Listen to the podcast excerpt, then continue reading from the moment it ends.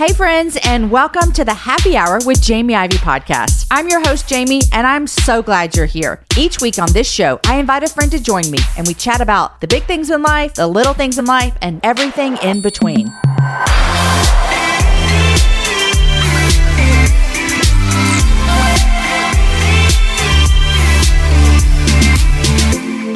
We have done it. We have made it to the very last Wednesday in August. August feels like a transition month to me. I don't know how to explain it. It's like we're ending summer and we're moving into the fall. And I just love it. You guys have started school. My kids have started school. We are in the groove. And one of the best things that's happening, well, two things I want to tell you that are awesome that are happening. Number one, we have our first Texas Longhorn home game this Saturday. And if you don't know, I love college football. I love high school football too when my kids are playing, which one of them is. I really love college football and I really love going to the college football games at the University of Texas. So this weekend is our first home game. You will find me there cheering on my Longhorns. The second really great thing I want to tell you is that tonight is our book club conversation with our August book club. This month, all of our book club friends over at my Happy Hour book club have been reading a novel by Joanna Rojas Vaughn. Her book is called An American Immigrant, and it's a novel, and it is so good. We have all loved it so much. And tonight, we have our book club chat with her. Now, if you get my newsletters, you know all about this, but if you want more information, go to patreon.com slash the happy hour. Now, Patreon is a paid subscription. So this is a paid book club membership, but I want to tell you this. It's $10 a month. And here's what you get, which I think is really, really great you're going to get a copy of a book that hasn't yet been released. So, the book we're reading this month, An American Immigrant, it came out in the middle of the month, but all of our book club friends got it at the beginning of the month. You're going to get that through a PDF, something you can download to your computer. Every once in a while, our book club publishers will send out hard copies to our book club readers. But you get a copy of the book, and then you get a conversation with the author. At the end of the month, it's a live book club conversation, and you also get all of our podcast episodes ad free. Now, we love our advertising advertisers, they help the podcast stay in business. But you also get it ad free for that $10 a month. Y'all, we'd love to have you join us. Go to patreon.com slash the happy hour. Over there, you'll be able to join us tonight for our conversation. It's going to be fun. You'll want to be there, but you're also going to be able to get into our book club that is next month in September, which I'm announcing tonight on the live conversation with Joanna. So join us tonight if you can. Go to patreon.com slash the happy hour. It's $10 a month to join our book club. I would really love to have you over there. All right, y'all, today is a great show. I have told you things I'm excited about, but I am really excited about you hearing this conversation. Tedashii is on the show with us today. Tedashii is an artist, he's a musician, he's a communicator, he's a writer, he's a husband, he's a dad. Him and his wife live in Atlanta, Georgia. He's a Texas guy through and through, though, and you're going to hear him talk about it today. But I've been wanting to have Tedashii join me on the happy hour for a really long time. We met this year through a mutual friend, and I remember hearing parts of his story, and I knew this is compelling. This needs to be shared. I want my listeners to hear about this. So Tedashii starts out the show by telling us about how he came to follow Jesus, and it was on campus. He was a student at Baylor University, right up the road from me in Waco, Texas, and someone shared the gospel with him. It is a beautiful, simple message, and I never get tired of it.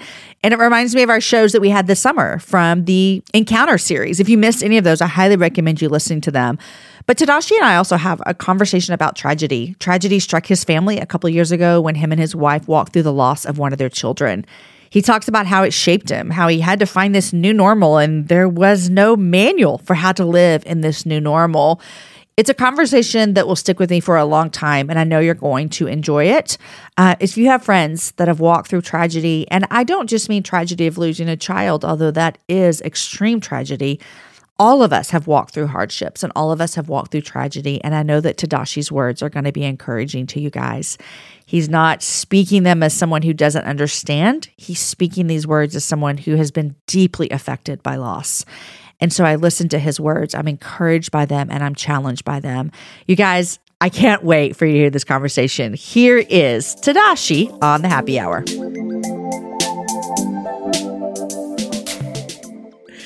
Hey, Tedashii, welcome to the happy hour.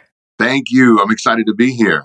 I am excited to have you. I have been wanting to have you on the show for a while. And then we had a conversation, yeah. and you had a conversation with people on my team, and they're like, Jamie, you're going to die when you hear his whole story and all the things. And so I'm just happy to have you here. Now, I want to start with this. Uh, yeah. I'm a Texas girl and you're a Texas guy, and you were yes. just in our state this weekend.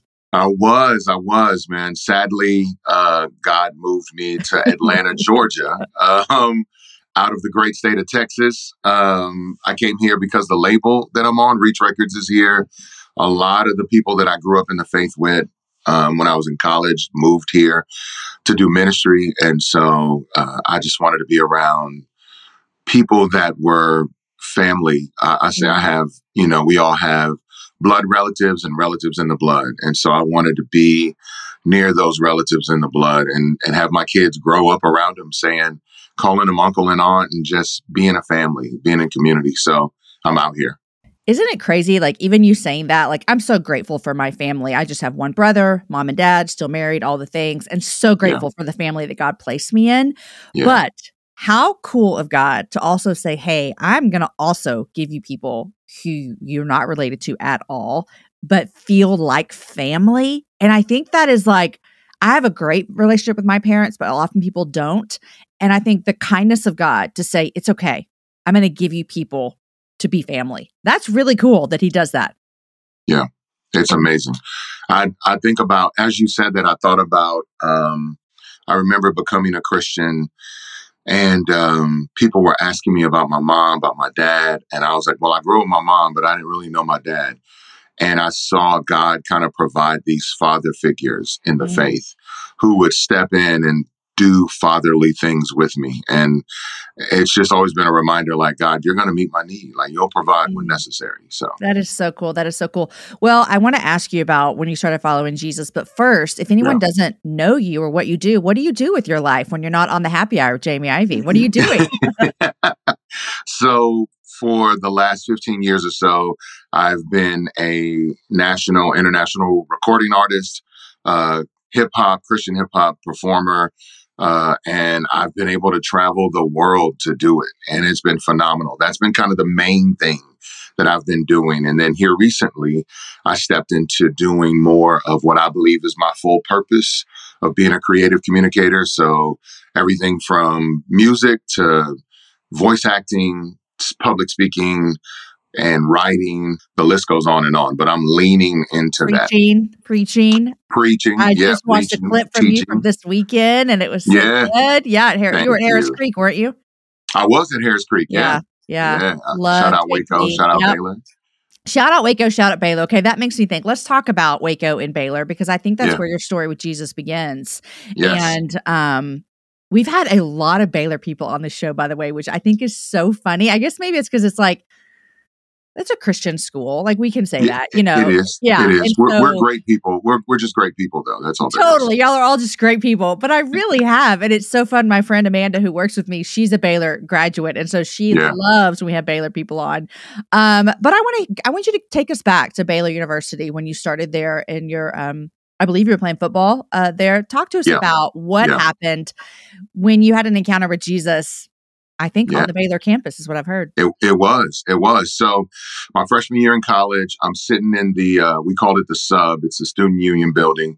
And we're sitting in the sub and I'm having a conversation with a group of people. And it's probably like 15, 20 of us. And in my younger years, for sure, I mean, it's probably still true of me now, but in my younger years, for sure, I was very much so wanting to be the life of the party. I had to be the one that was the most outspoken, the loudest, the funniest, the wittiest, the coolest, the whatever. And so, along with just getting to know people, that was kind of my motive underneath. Well, as I do so, I'm telling jokes, laughing at jokes, pointing at people, saying silly stuff, going around being goofy, just all this stuff. And it's, I mean, it's a group of about 20, 30 of us. So when we're, when I'm done, it's like, okay, I got to go to class. I'll see y'all later. This guy from the group follows me out. Never spoke to him before, seen him once or twice around campus, but never spoke to him. And he walked up, he's like, Yo, what's going on, man? I just wanted to talk to you real quick. I know you're headed to class. I was like, Oh, yeah, what's up? I just saw you in there. He was like, Yeah, yeah, yeah. My name's Keenan. I was like, Hey, Keenan.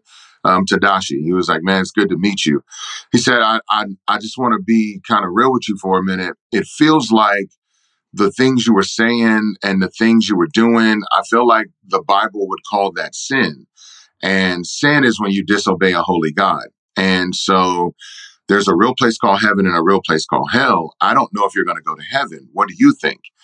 And in this moment, I was like, excuse, like so much at once. Oh, Excuse it's, me, bro? yeah, yeah. Like, what is happening?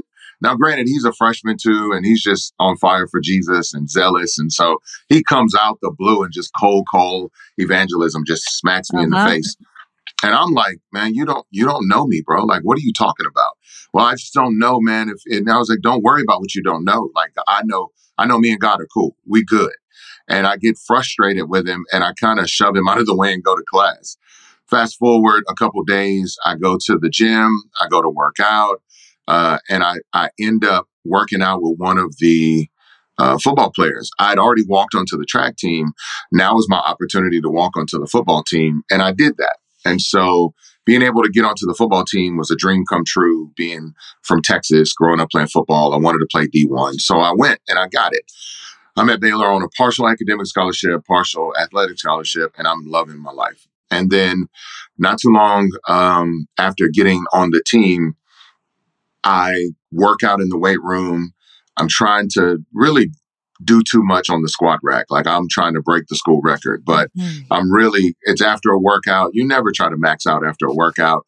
Even more important, you never listen to a teammate tell you something to do when you got a trainer right there. Always listen to the trainer. Like This never is listen good to the guy. people. Great Yeah. advice. Great advice. So lesson learned. But uh, I listened to the teammate and I put on too much weight on the bar and I go down. And when I try to come back up from the squat position, uh, I hear a snap internally. And so I fall to the ground. I'm terrified. And the, the doc comes out, he gets me, takes me to the doctor. Long story short, the doctor says, Son, I don't know if you know this, but you have scoliosis. And uh, your spine is curved in two different places, and one is really dramatic.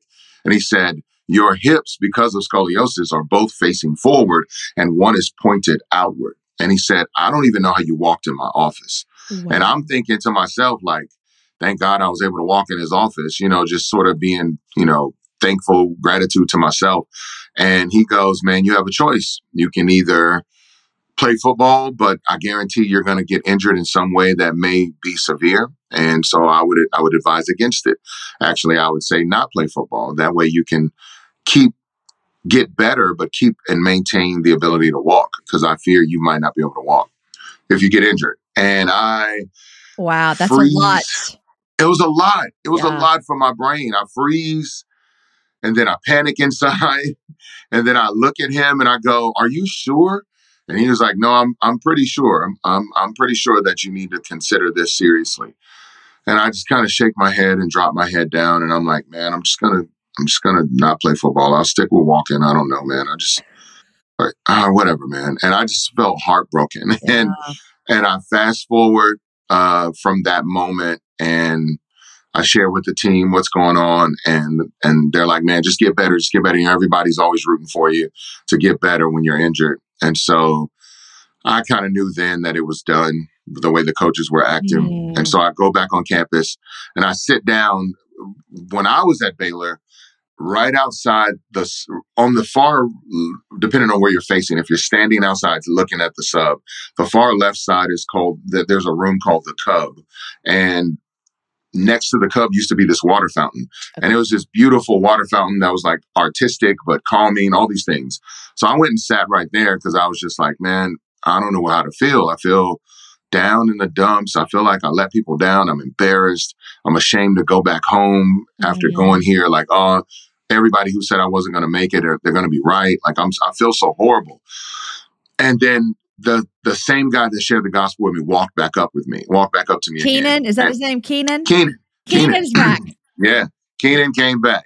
So Keenan pops up again and he's like, Hey man, how you doing? I was like, um, I'm cool, whatever.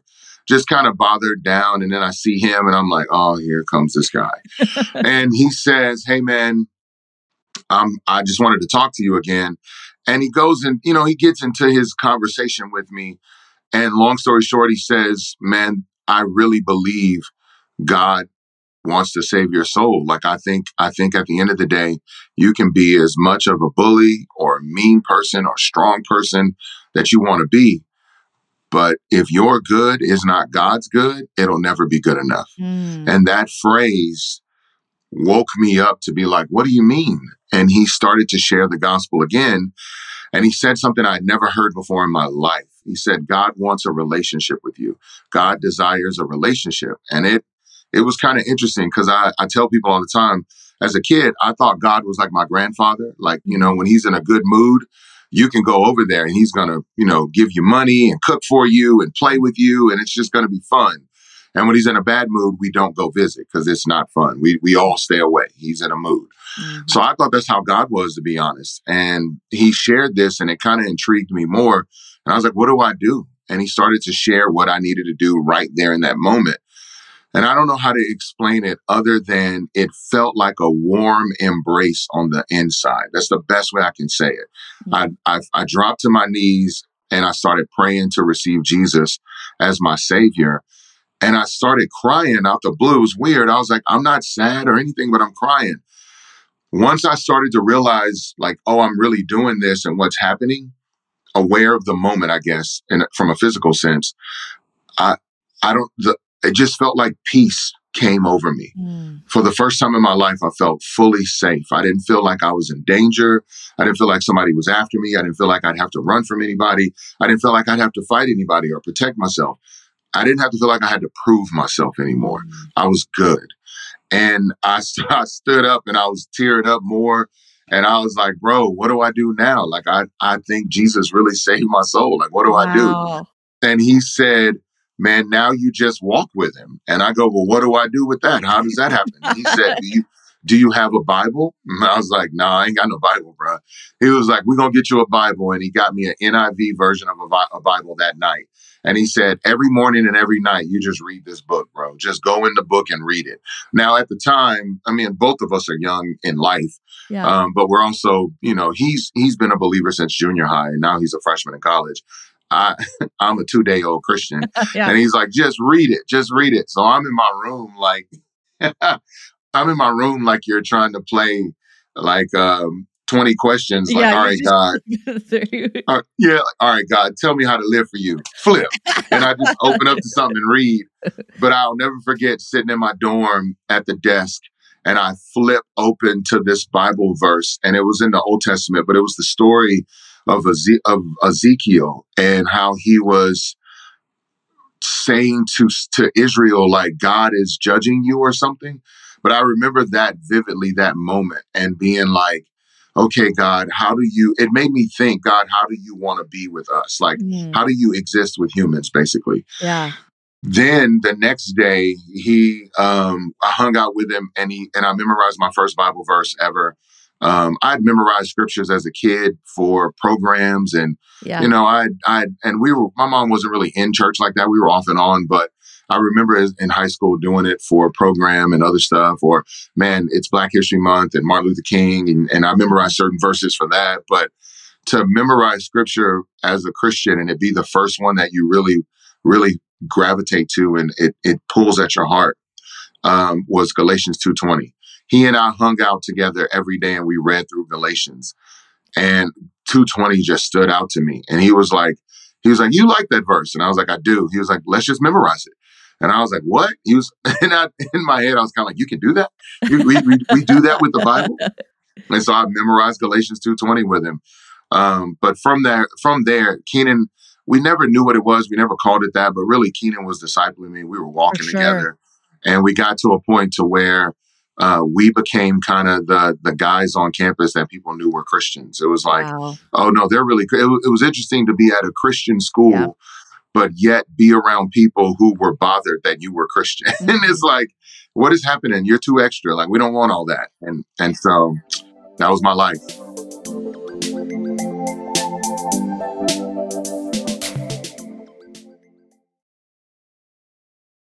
That is beautiful. Praise God for Keenan and his boldness to just walk up to you, an upperclassman, and say, Hey, I see sin in your life. You know, it's beautiful. And we do a whole series in the summer, Tedashii. We just did it in uh, June and July and asking people to share the story of them encountering Jesus. And um, yeah. it never gets old. It never gets old to hear someone's story of following Jesus. Now, you're in college, you are now injured, you lost, you're not playing sports anymore. That's mm-hmm. kind of gone. Nope. That was a dream of yours, it's gone you're at a yeah. university, you're working, you follow Jesus. what is the rest of your what happens next in your life like what does it look like to pursue jesus as a new christian who just lost their football scholarship who's in university and going okay god you're good and the verse you memorize is like wow isn't that like i've been crucified with christ it's no yes longer, nevertheless yeah, so i like, live yet not i hey, Christ lives in me. We're not playing uh, around. we're not playing around. We went we went deep, straight to substitutionary penal atonement. I was like, here we go. We in it now. And yeah. On, honest to God, that verse probably was one of the one of the most one of the grandest tools God could have ever given me to fight as a young Christian. Mm. And don't don't get it twisted. I was all human. Old habits were still real temptation was strong, sure. no skill set in how to really communicate what I think. It's just, I'm just flailing and trying not to like make God upset. I'm still trying to believe that God loves me.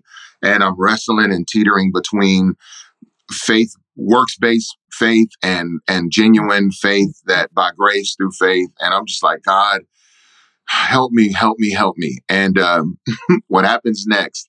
There's two significant moments. One is um, Keenan convinced me because once I got injured, if Malcolm Gladwell is correct in the 10,000 hour rule, mm-hmm. my 10,000 hours came being injured and laid up and rap, just rapping all the time.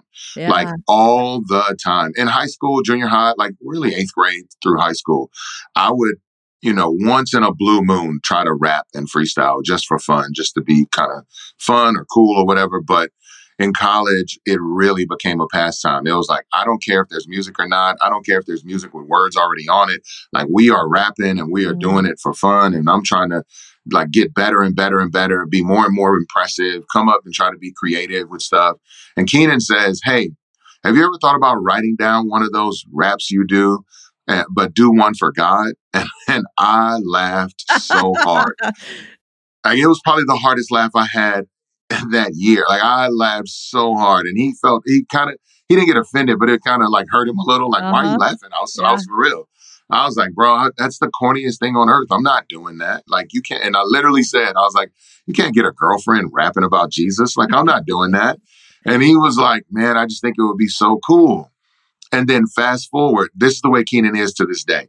If he has an idea, he will either be blatantly honest with the idea, or he will massage you to get you to think about the thing he wants done before he presents the idea. So then it's your idea. Then it's my idea. Yeah. Or it's at least my desire. There's brilliant. So I'm just there. like, yeah. And so Keenan, you know, he led me to Christ. My, he has a lot of sway in my life. I have a lot of, of value and love for him. So when he when he said, "Hey, man, so there's a talent show that I want you to enter," and I think it would be good for you to write down some of your rhymes and rap about God. And I was like, I told you, bro, I'm not doing that. That's that's wild.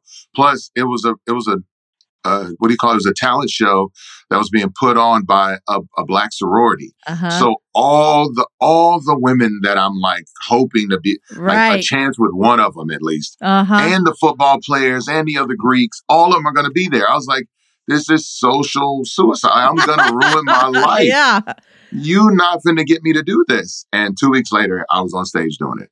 He convinced me to do it, it and it was horrible. it was it was one of the worst songs ever done. I think I'm not gonna lie. Uh, so I it was it was seven people in the talent show. I got sixth place. I honestly think I honestly think I only got sixth because the guy who placed seventh didn't finish what he was doing. He just walked off. And I was like, yo, that was brutal. And I went on after him. So I was like, wow. brutal the crowd was vicious. They were not about, they was not about somebody coming up being bad at what they were doing. It was really bad. And to top it off, I went after the girl who won. She could really sing. Like she sang, it was almost like the the Texas collegiate unknown version of Whitney Houston. Like she could Ooh, really okay. sing. I was like, yo, this is crazy. You want me to go out there? And so then when they call my name, I go out. And half of them know me, half of them don't. But I go out and a guy on the track team with me, he was a PK, so he loved God. He was he grew up in the church. He said, "Man, I'll make a beat and then play my keyboard while we do it, and then I'll play bass." So he literally had a, a Casio keyboard playing a piano loop with a beat loop. Uh. And then he had his bass guitar playing. and then Keenan could sing. So he said, if you do it, I'll get up there with you. So Keenan's singing and I'm getting ready to rap. And I do this song and everybody freezes. they are silent. There is no smiles, no smirks. There's no movement. They're just there. And I, I'm, I'm, and you know, back in the day, hip hop songs used to have three verses. So I'm rapping for like six minutes. Like it's not a short song. It's not a little song. And so when it's done, I get off stage and I'm like, I can't believe I just did that. I can't believe I just did that. Keenan's excited, like, way to go. This was great, man. You killed it. We loved it. The dude, the dude playing instruments is like, man, you, you kid, you did great. It's great. And when I went out after the end of the talent show and I got sixth place and I walked up to my little circle of people who I, I would consider friends, you know you did bad when they state the action you did, not not how good it was. man, you was up there, bro. You was up there. Right. wow, man, you did that. Okay, thanks. I guess. That's man. it. That's it. You oh, it's that. like I knew it was bad then, and oh so gosh. I, the, the the funny thing is, the title of the song should have told me not to do it, but I wrote the title. The title is it's the longest thing I've ever heard. It was it's Are you ready to be down with Christ tonight? and it had a question mark. and I was like, "You." What year you is look- this, Tedashii? Uh, this was 1995. Okay, this feels like 1995. You know what yeah. I mean? Like yeah. w- we watched the movie last night with our son, and it was Morgan Freeman and Ashley Judd. I can't remember what it was called. Oh yeah, it, I know what you're talking about it was in and, and, my husband and I kept going, this is the 90s Kate. Yes. Like this is it just like has a feel, the 90s feel. And I, I can I can I can feel your song yeah. from the 90s with yeah. that long title. Well, um, you know, I know that your faith has played an important part in your whole entire life, obviously. Yeah. Everything that you do and everything that you're doing now. Um, I also know that you and your family walked through a terrible tragedy years ago. Yeah. And so there are a lot of people who are in the midst of tragedy it's you know tragedy is this hard thing as a christian because we want to we want to think that following jesus means we're good like he's got us which those are both true statements yes but we think those statements mean everything's going to be just okay yeah. And if you live life long enough, you realize that it's not, that it's hard, that there's tragedies, there's obstacles. And so yeah. I, I, don't need you to, you can just give an overview of what you guys walk through. But what I really want to talk to you about is what did it look like for you and your wife to walk through grief together, to walk through healing together? Um, mm-hmm. To get where you are today, which I would assume is not healed and not okay, but maybe better than yeah. you were yesterday. So I'd love for you to talk about that a little bit. Oh yeah, for sure. Thank you for asking about it. Um, so my wife's name is Danielle. Uh, she's an amazing woman of God. Um, amazing. She graduated from Rice University with an electrical engineering degree. She is very much so a Texas native and proud of it. And um, so she's my little nerd. I'm like, yo, you're the smart one. I, I, I, sure I got to go to Baylor, but you went to Rice. I mean, okay, that's exactly right, guys. yeah, graduated with an electrical engineering degree, graduated with honors. I'm just like, you're that person. Yeah. All right. mm-hmm. So anyway, um, for those that don't know, um, my wife and I lost our one year old son Chase a few years back. Chase uh, was the second son. We have Jaden then Chase, and now we have Callan and we have Kai. And Chase passed away. And for the initial start of everything, I lived with this idea of, man, I'm good. I got faith. Kind of like you said, like, we're good. We're good. And yes, the overarching idea of that is, is true. It is very true. And it's, it's a truth that you can hold on to for sure. Nevertheless, there is a new normal that you've been presented with, mm-hmm. and there's this new existence that you are presented with, and how to live with that. There's no manual. Mm-hmm. There's no and there's no no personal guide in a sense. Scripture does guide you through the realities that things can happen, and it does tell you here's what's going to benefit you in the long run. But the intricate, pragmatic, day in, day out intricacies of what it's like to live through loss of any kind, especially that of of a child, Mm-hmm. it's not just it's not specifically spoken about per Yeah. se. Yeah. Um, and so you also realize there's not a lot of people on earth that you just run into who go through this. Mm-hmm. Uh, not anymore. I know at one point, way back when, it might have been more common, but now it's not. And you hear more about the mortality and maternal rates than you Mhm. do in children being born. And so it just was an odd thing for our community, our Christian community, our city, all of that. It was just an odd thing altogether. And it left me not knowing how to really function after a while. So I went through a very dark period. Um, depression got a hold of me, anger and madness, like anger and being mad all the time Mm. got a hold of me and it, it kind of already it aggravated and activated other things within me that were already there that were dormant that i never knew to deal with wa- was never aware of and and in in the depths of everything it really did make me question my faith Mm. um you know to your point i'm an individual that i gave my life to jesus at 18 Mhm. granted there's somebody out there could be like man i gave my life to jesus at five. I'm doing better. You know sure. But at the end of the day i'm like god i gave you my life at 18 when i was ready to go to college and be the man. I, I had my own plan for what i wanted to be and what i wanted to do and you showed up and ruined that in the best way possible. And now i'm living for you since 18 and i mean i'm doing music i'm speaking and preaching i've traveled the world sharing the gospel I've been on staff at churches talking about you, discipling college students. Like, God, I've done the work. I expect a king's ransom.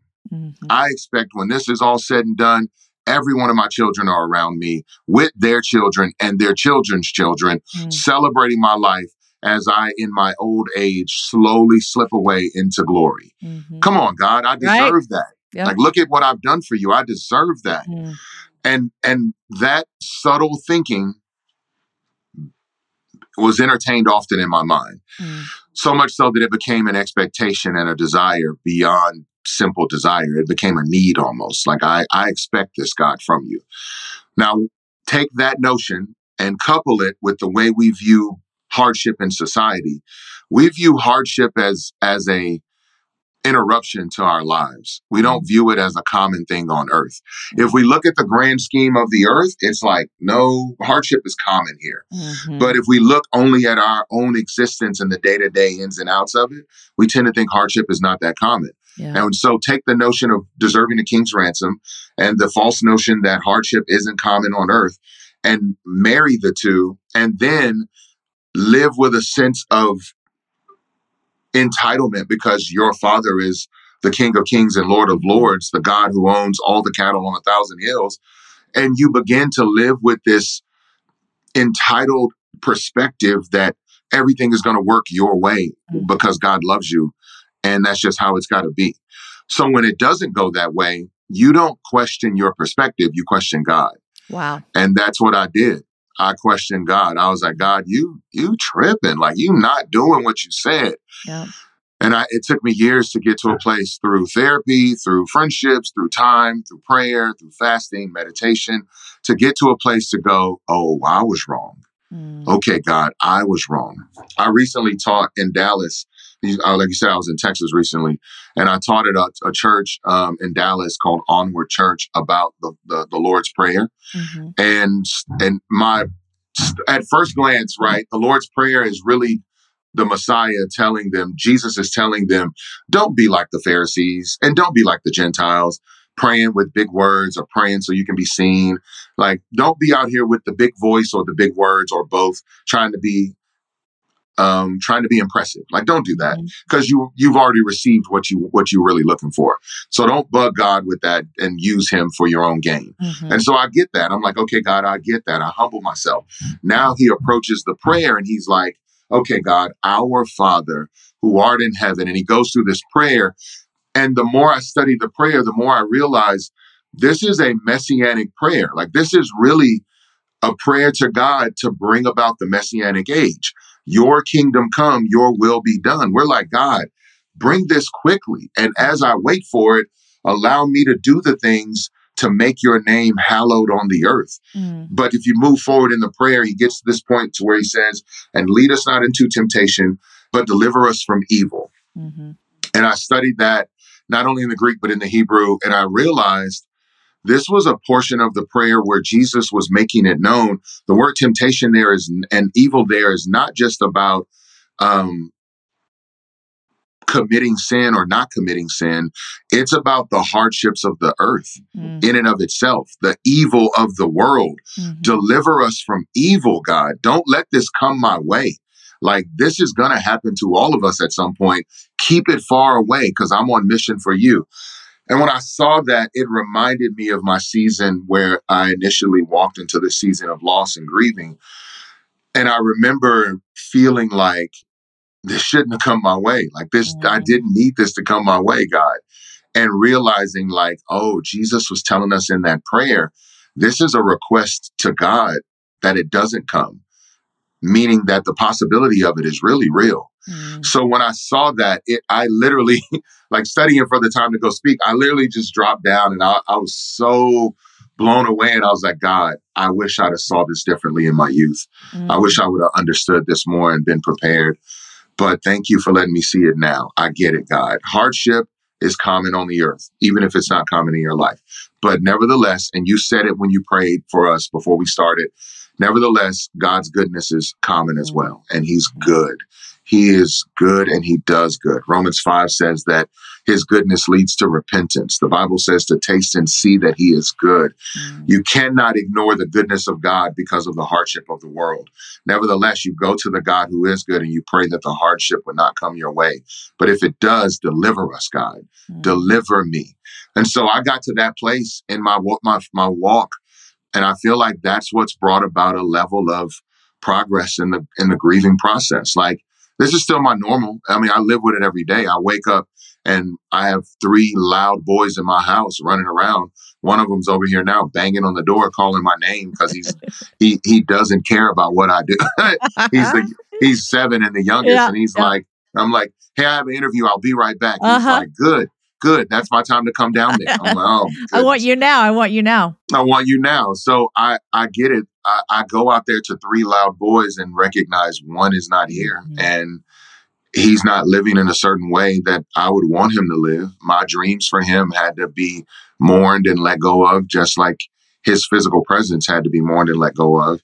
And nevertheless, I know there are ways that I can honor him and care for him still. And there are ways that I can live to give meaning to all of this. The way I say it is, mm-hmm. I, you know, to give purpose to the pain. Um, and so that's kind of where I've, it's kind of how and and I've journeyed and where I've gotten to. And Danielle and I, we I heard early, early in the grief process, like I mean, like day one or two.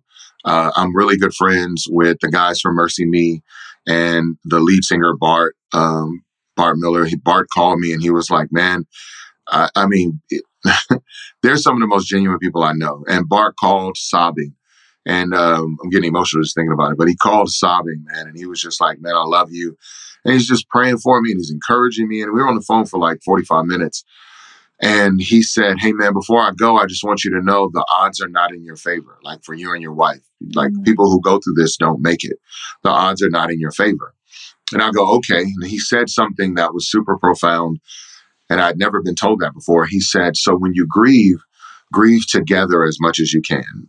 Don't grieve separately. Even if you're grieving differently, you don't have to grieve separately. Mm. And that always stuck with me. And so I found myself fighting to grieve alongside of her, even if I'm not grieving the same as her. Yeah.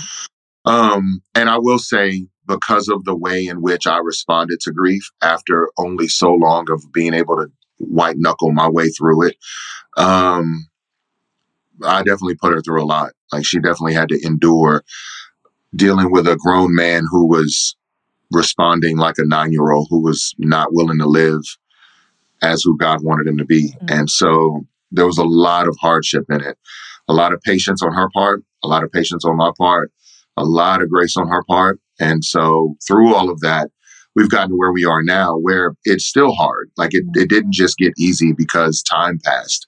Um, that narrative, in, in my experience, is uh, the, the narrative or the notion that time heals all wounds in and of itself feels shallow. Mm-hmm. I know what it's trying to say. Like as time passes, things get easier. Mm-hmm. Um, but I'm like, mm, they don't get good though. Like you got to Yeah. work at that. Mhm. you got to work at that. But Yeah. and so we're still working. We're still trying to figure it out.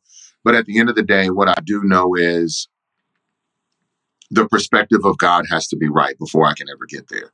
Mm. And so that's what I worked on. That's what I fought for. And um, I'm not living with a with a naivete that says, "Well, God's good and faith is real, so just just do just deal with it." Like I'm not doing that to myself. I'm being genuine and honest about what I feel. Like David in the Psalms, who Mhm. went through everything because of his own actions, and some bec- not because of his actions, Yeah. but everything he he was dealing with and facing and mourning and grieving and and frustrated about. I'm like he could take it to God and be real about it. So. I'm gonna do the same thing, and I'm I'm watching God respond, not just honor it, but respond to it in ways of re- relief and release, and um, in certain moments repentance, and in other moments this receiving of me, like like I feel like I'm not pushed away by Him, Yeah. and that's been that's been awesome. So anyway, that all that.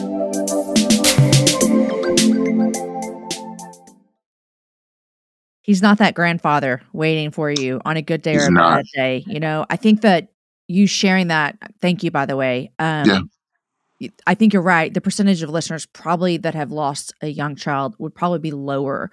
Um, but I don't think there's anyone listening that hasn't gone through something tragic. And I don't think Right. there's anyone listening who hasn't gone through moments of having to shift the perspective of God. I love you said that earlier. Is you like the thing that needed to change was not the goodness of God, but my perspective of what I deserved and what I should Yeah. get. Yeah. And um, I've been thinking about that a lot in different ways, Tedashii, but in like what our perspective is, even living in North America as Christians, and you know, getting to travel around the world and see the work that believers are doing um, around the world and what believers are enduring around the world. You know, you Yeah. talked about the hardship thing, and I was like, man, I feel like in North American evangelical Christianity, we think we can just we can strengthen our way and we can solve anything and we can get our way through anything and we can do Yeah. it. And Yeah. there's a narrative of that that is being taught. And that's all good until you can't That's it. you know and then what are you left with and i think that is what you were probably describing what happened to you when you lost your son chase you kind of go well what am i left with because Yeah. i can't do this Yeah.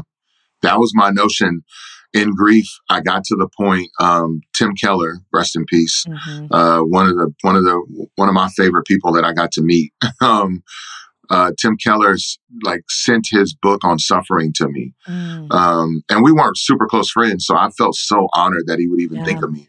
But he sent me his book and he actually like earmarked chapters like read Mm. these. These are these are specifically for you. Like it wasn't just a here's my book and i wrote one. Endorse it. It was really a you don't have to tell anybody. It's a gift to you and i've been praying for you. Here's something you need to read. I think it'll help. And then so as i read it i learn more and as i pray through what i'm learning and processing it i start to realize this sentiment that I've heard before, but it, it was never really clear or never really understood fully until now, which was um, until you lose uh, everything you have, you'll never know that God is all you need. Mm. Like it, it really is that moment until he's, until, uh, or the other way around, until he's everything you have, you won't know he's everything you need. Mm. Um, those two ideas of, of the same statement has been so true in my life now. And I'm just going, God, I have, I mean, I hit rock bottom and I had nothing and I was about to lose it all. And you were everything. You Mm. were the only thing. Yeah. And, and from there, it wasn't, and, and so, sorry, the thought came into my mind. From there, it didn't become this, well, it's me and God and I'm going to get right, me and God. It was all of the things that God provides. Mm. He himself, the Spirit, the Holy Spirit, the truth of what Jesus did for us, the relationship provided through the body, Mm. the scriptures, songs, hymns, and spiritual songs. Like these, it was all these things prayer and meditation and fasting, all the things that God provides for us that you see Jesus kind of exemplify and walk out in his life Mm. the totality of those things came about. Wise counsel, all of them played a role in getting me to a place to where I can function today in a in a in a healthy way. It wasn't just this uh, ambiguous, ethereal mm. me and God out here in the mm-hmm. wilderness together, and I'm just gonna get right out here floating on my own in isolation. I was like, that didn't. That's not how he did it. Yeah. And so it, it, it was when I say it's God, it really was the whole the fullness of God's mm. counsel and and provision. It wasn't just me and me being spiritual alone with with my higher power mm-hmm. if you will yep. Yep. so anyway you know it's beautiful i after um tim keller passed away this summer there i was listening yeah. to a podcast and they were airing an old interview of his and he was talking about when he was first diagnosed with cancer and um, him and kathy would go away and they would have these moments of like sorrow and worry and all these things and he said something that i might butcher it a little bit but here's the the gist of it and i don't think I'll ever forget this. He said they basically had to come to terms with did did Jesus die on the cross? Did he raise from the grave? Is he coming back for his people? Then everything's going to be okay. And I was like, okay, like okay, let me let me put that in my brain right here. Like, okay, do I still he basically was like, do I still believe that to be true? And if I still believe that to be true, it's mm. almost like everything else is kind of going to work itself out. Now, obviously he's not negating any of the work with the Lord or any of our yeah. all the feelings. Yeah. He is saying a profound statement of yes. as a follower of Jesus, do I truly believe that God sent his son to die on a cross and he died a death that we deserved? And did he raise from the grave and defeat death? Yeah. Okay, everything's gonna be okay. And I know that's a simplistic that's a some very simplistic idea, but it is the truth that we can hold on to. Um yes. everything falls under that. Yeah. Yes, it's profound. I mm-hmm. I remember hearing a pastor, and I honestly thought he was being blasphemous in my youthful arrogance. Uh-huh. He said, if you're not living and having moments where you got to question whether or not what you believe is real, you ain't living. And mm-hmm. I remember him saying it so emphatically and with this sort of attitude that I was like, okay, okay, guy, whatever, like right. just dismissing him. And now I look back like, oh my goodness, he was not lying. Mm-hmm. This was so real. I have lived my life long enough to know things will come and you got to go gut check and go, okay, what do I really believe? What do I really yeah. believe? You know, Jesus upon Peter's confession and like, oh yeah, you, thou art the Christ, the son of the living God. It's like, oh yeah, what a great moment. We all know those moments. We know the moments of you are Jesus, you're my Messiah, Christ be magnified in me, like all those things. But before he even says that, he says, man, who do people say that I am? Mm-hmm. Okay, who do you say that I am? Mm-hmm. And those two questions for me, it wasn't just Jesus. It, it, it would have been enough just to say, Peter, do you think I'm Christ? And him say yes, mm-hmm. and they keep it moving. But he intentionally, he never wasted words. He only said what the Father told him to say. I think it's so significant that he asked those questions like, hey, man, who do people say that I am? And it's easy for us to judge what other people think about Jesus. Mm-hmm. And then he says, Who do you say that I am? Well, duh, it's obvious. I'm with you every day. I mm-hmm. serve alongside you. I mm-hmm. followed you. I dropped my nets. I did this and mm-hmm. this. And we all can brag and boast about how we're really the ones living for him until life comes with that question. And then you got to figure out if you're going to be the one to deny him in front of the little girl by the fire or if you're going to be the one to tuck tail and run when the people show up with weapons or mm-hmm. anger and vitriol. You're like, uh, hey, I just was going to church, bro. Like, yeah, it yeah. me. It's not really yeah. me. Yep. And it's like, I had to check myself and say, is that really me? Mm. And so I really did have multiple moments of talks with myself to, to, to use an old term, speaking of the 90s, like I had to define the relationship. I had to mm-hmm. DTR, DTR. my my walk with the Lord to be like, mm-hmm. all right, God, do I really believe this for real? Because if I don't believe it, then what am I doing here? Why am I holding on to this so much? But if yeah. I do, then I need to see you. I need to feel this mm. more than just in moments of music, but in every other moment too, God. I need to be, I need to know that it's a part of me and I'm a part of it. Yeah. And he made himself true and real mm. and known. So yeah, I'm grateful for you sharing that. And, you know, they're just saying, like, oh, I would do it all over again just to get here. And I don't think that's necessarily true so much. Like, mm. I don't think that you would choose to lose your son, Chase. I don't think you would want to do it all no. over again. But I think no. there is truth to say, I see with the goodness that God has brought from this. And yeah. that yeah. Is what we can cling to as believers. Tedashii, grateful, grateful, grateful for you. All right, I finish you. every show by asking our um, guests, what are they reading these days? What are you reading these days? Ooh, that's good. That's good. So I just finished a book called Burn the Boats. It's not a religious book at all. It's not a Christian book, but it is by a guy who professes to be a Christian, and he's uh, one of the guys that used to be on Shark Tank, and it's called Burn the Boats. And Okay. um, the book is the phrase "burn the boats." That sentiment it comes from people. People speculate where it comes from. Most believe it came from honestly uh, old Judean traditions, where the idea is if there was a war to be fought, you would sail to the other to the enemy shore, get off the boat, and set them on fire Mm, because the only way I go home is in my enemy's boats or I don't go home at all. And it was this notion for me of being all in, basically. Wow. That's a different way to say it. In my life currently, with everything that I'm doing with nonprofit work and music and voice acting and on camera acting, public speaking, preaching, teaching, writing, podcasting, like all these things that I know I'm doing, I feel like they're a part of my purpose and who I am. But even though I may believe that's what I'm supposed to be doing, there are moments where each one of them come with a challenge that make me want to create a backup plan just in Mm. case or you know have something on the side just in case so i don't go through yeah. uh, so i protect myself i'm uh, pr- protecting myself Yep. but that's that's that faith step of just go and when you get there burn the boats and now there's no way off it has changed the way that i commit and changes it has changed the way that i um, i work within that commitment to achieve it's wow. different I love that. I'm going to buy that. And that feels like like I could I could sense some college football coach like in the halftime giving a burn the boat speech like you're Yes. like yes, we're burning Yes. all the boats. We're not That's leaving it. here without That's a W. Yeah, I i'm can not leaving that. here without the win that that's right Down. I can see that going down. Well, Tedashii, I'm so grateful for you. And anytime your. Baylor Bears are not playing my Texas Longhorns, I always cheer for them. And so, um, thank you i appreciate that yes, yes. yeah I'm a Texas girl. I'll literally cheer for almost any Texas team as long as they're not playing my team. Um, same yeah. same Yeah. So it'll be it'll Yeah. be good. Well, Tedashii, I'm grateful for you. Um, Thank you. So many blessings I wish upon you, um, and pray Thank for you. you and what you're doing, and just honored to be a part of hearing your story today. So thank you so much.